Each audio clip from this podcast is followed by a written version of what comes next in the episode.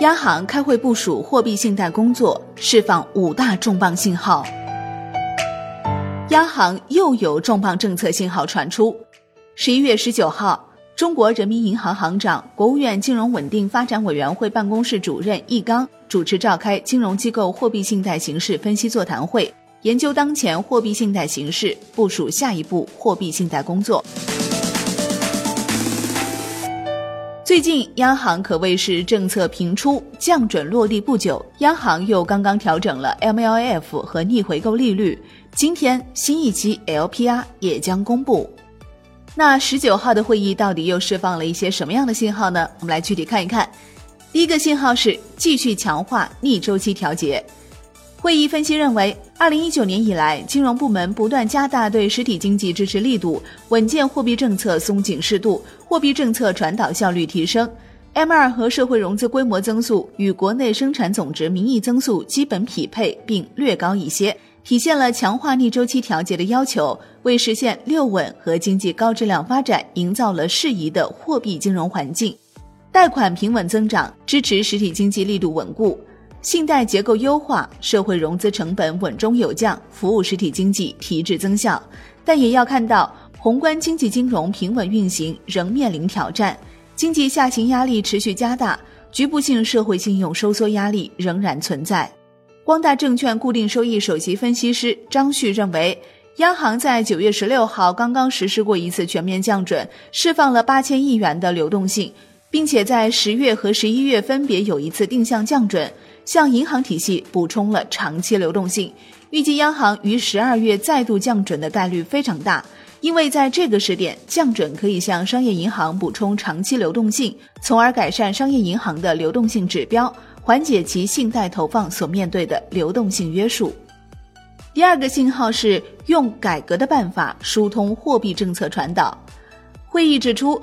坚持金融服务实体经济，实施好稳健的货币政策。加强逆周期调节，加强结构调整，进一步将改革和调控短期和长期、内部和外部均衡结合起来，用改革的办法疏通货币政策传导，发挥好银行体系为实体经济提供融资的关键作用，促进经济金融良性循环。一刚强调要坚持推进结构调整，立足当前，着眼长远，用改革的办法优化金融资源配置。民生银行首席研究员温彬认为，当前进一步深化利率市场化改革是用改革的办法畅通货币政策传导机制的核心内容。在 LPR 新机制出台后，推进利率市场化改革又进一步得到深化。未来要切实实现 LPR 在银行贷款报价中的广泛运用，要通过一些改革措施打破贷款利率隐性下限，反映市场化的利率水平。此外，央行预计还将通过加大公开市场操作力度、MLF 投放等，运用多种政策工具，确保流动性保持合理充裕。第三个信号，央行强调“三结合”有什么用意呢？会议指出，进一步将改革和调控短期和长期、内部和外部均衡结合起来。市场人士分析，“三结合”主要是为了确保货币政策效果得以有效、持续的体现。为宏观调控留足安全垫。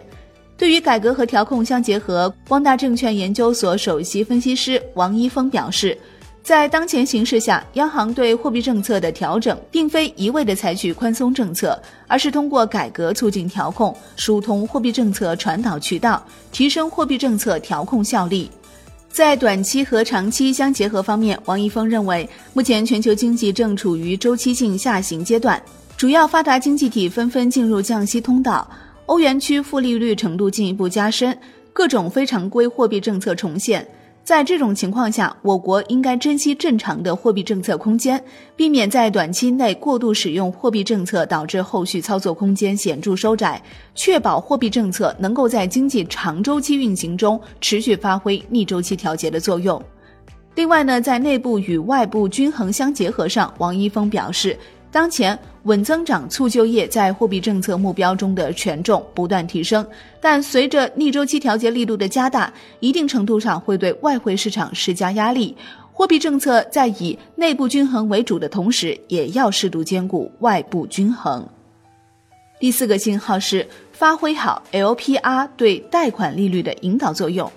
一纲指出，要发挥好贷款市场报价利率对贷款利率的引导作用，推动金融机构转变贷款定价惯性思维，真正参考贷款市场报价利率定价，促进实际贷款利率下行。东方金城首席宏观分析师王青表示，伴随新 LPR 改革进一步疏通宽货币向宽信用传导渠道，预计未来伴随货币市场利率持续走低，一年期 LPR 将保持下行势头，这将激活企业贷款需求，制造业和基建投资增速有望提升，进而，在较短时间内实现稳投资、稳增长的目标。第五个信号是继续推进资本补充工作。易纲表示，要继续推进资本补充工作，提高银行信贷投放能力。今年以来，商业银行积极补血，资本补充债券发行量已经突破万亿元，但城商行、农商行融资规模不足总额的百分之十，倒金字塔结构突出。专家预计，未来政策将在中小银行发行资本补充债券、优先股等方面加大支持力度，中小银行发行资本工具的空间仍然很大。可以预见，中小银行将迎来一轮补充资本浪潮，在融资渠道进一步拓宽、合理补充资本之后，信贷投放能力将增强，从而为支持实体经济创造更好条件。好的，感谢收听，我是林欢，财经头条，我们再会。